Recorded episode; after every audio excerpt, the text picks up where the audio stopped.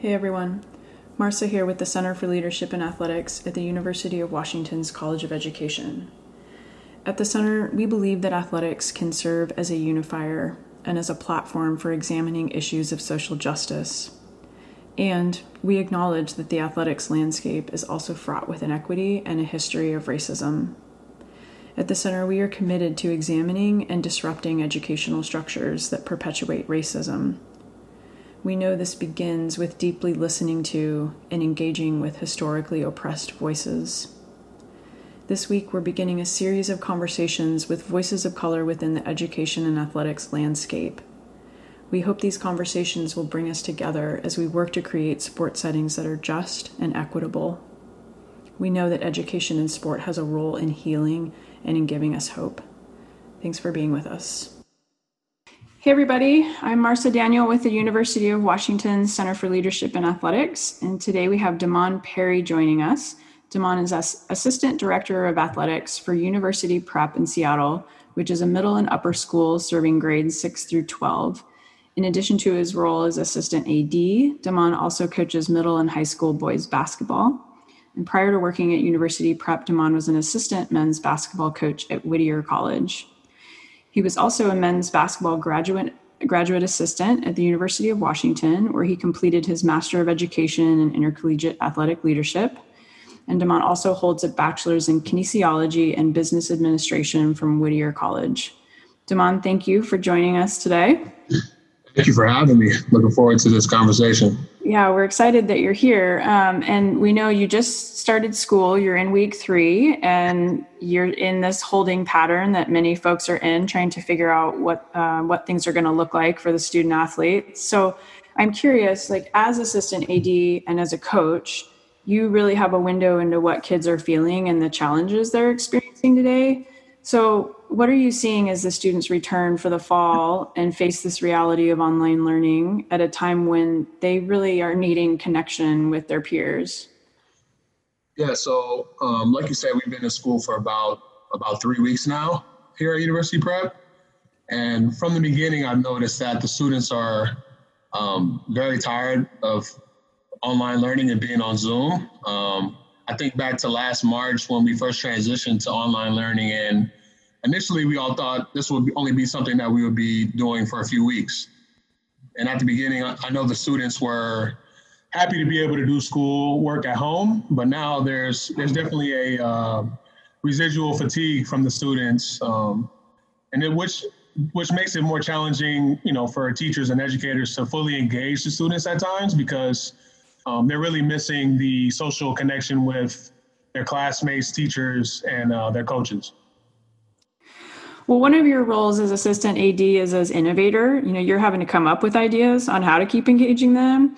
So, and and you know they need to be connected, that they need connection with their coaches, with their fellow students. So, as you and your colleagues brainstorm, what are a few of the ideas that you're going to try to implement or experiment with this fall in terms of engaging and, and keeping the, con- the students connected? Yeah, so uh, at the high school level, the WIAA has allowed optional out of season coaching starting September 28th through November 30th.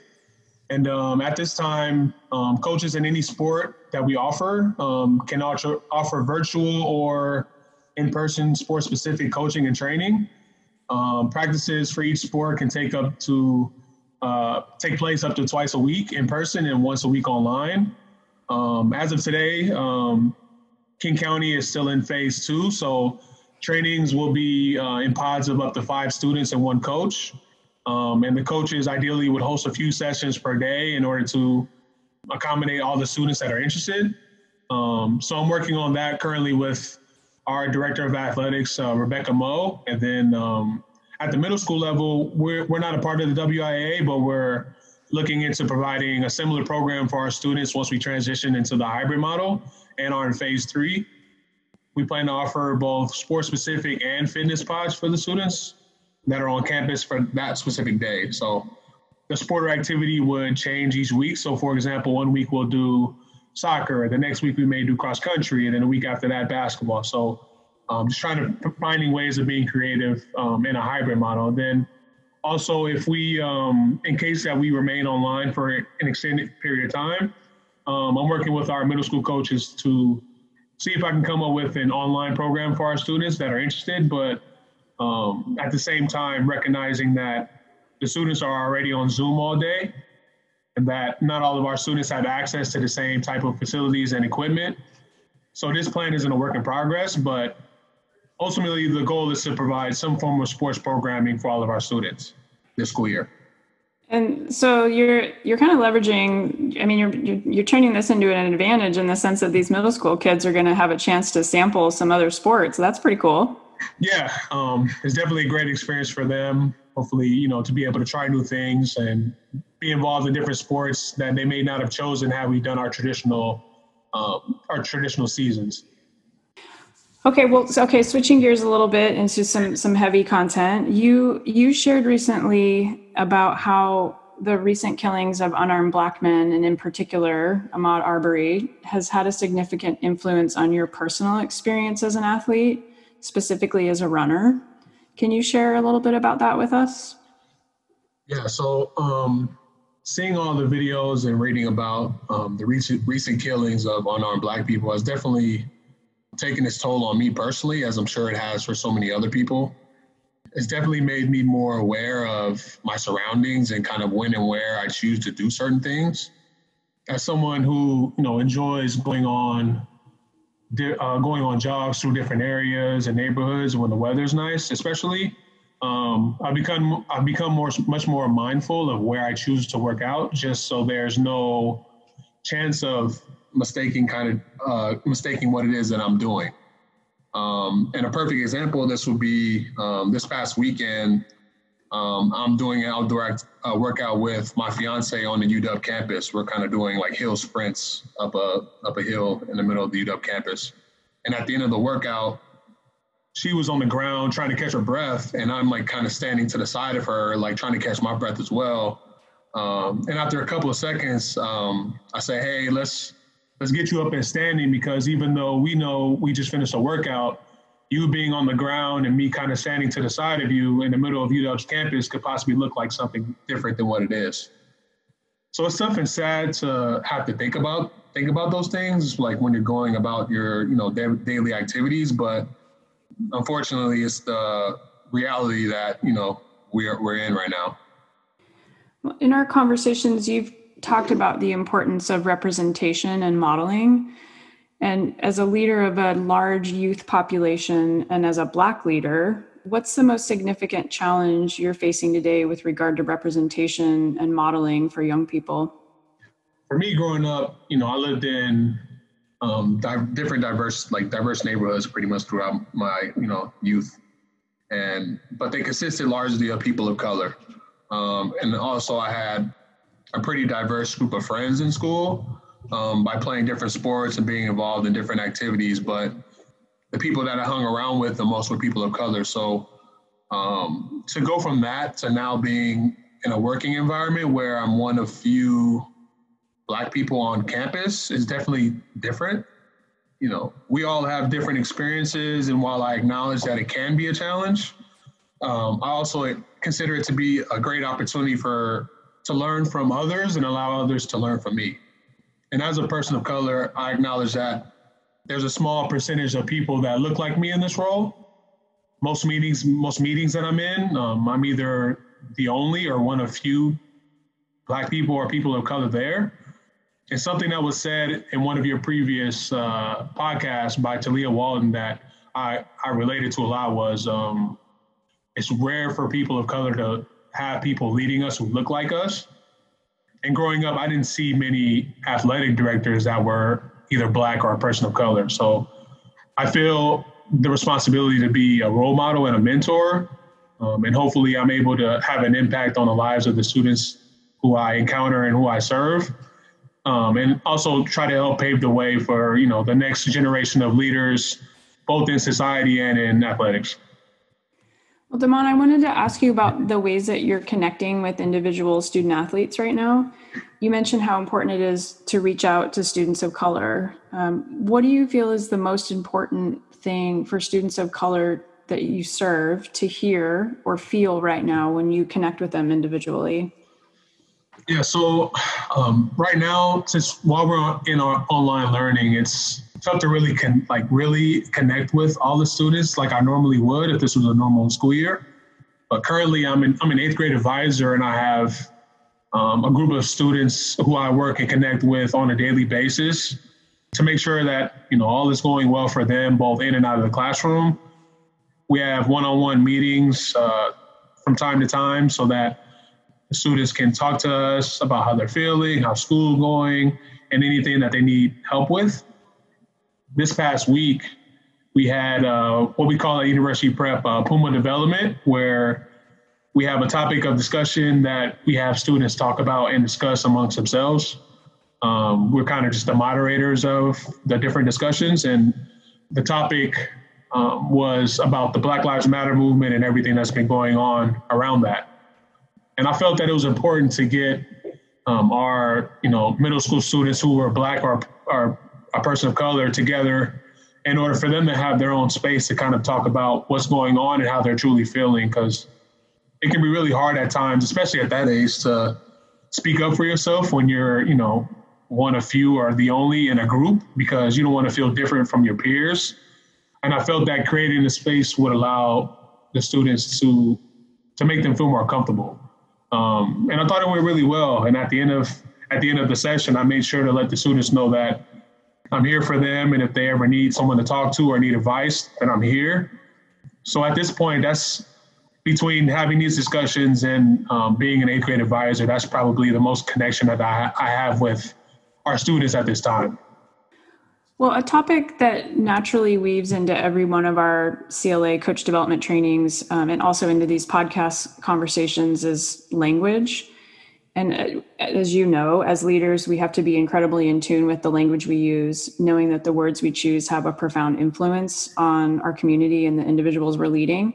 So, specifically, even as you're talking about um, facilitating these conversations with these middle schoolers and high schoolers, are there specific words or phrases that you feel can either hurt or help as we work towards social justice? I think empathy will be the word that helps.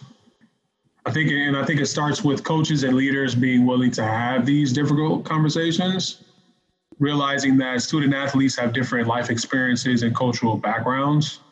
Um, so I think it's really important to keep that in mind when we are coaching, um, leading, and in our daily interactions and creating safe spaces while also making sure that everyone in the group knows that they are they are seen and heard. So um, if I had to pick a specific word, empathy would be the word that I chose. Yeah, that word has come up a couple times. Um, and do you feel like the the young students are responding pretty well to that message of of ensuring that empathy is part of those conversations? Yeah, I think so. Um, you know, all the the feedback that I've received is you know positive. The students um, they really appreciate you know having these conversations and knowing that they have somebody that they can go to to talk about you know anything that they have going on. So um, especially at a time like right now when they're not having you know those social those daily social inter- interactions that they normally would. So um, it's definitely it's helpful and it's definitely important, especially at this time. Well, we're all buckling up uh, as we begin the new school year, knowing that it's going to be a tough one. And we, the, the kids and us as leaders, we're all experiencing varying degrees of cumulative fatigue.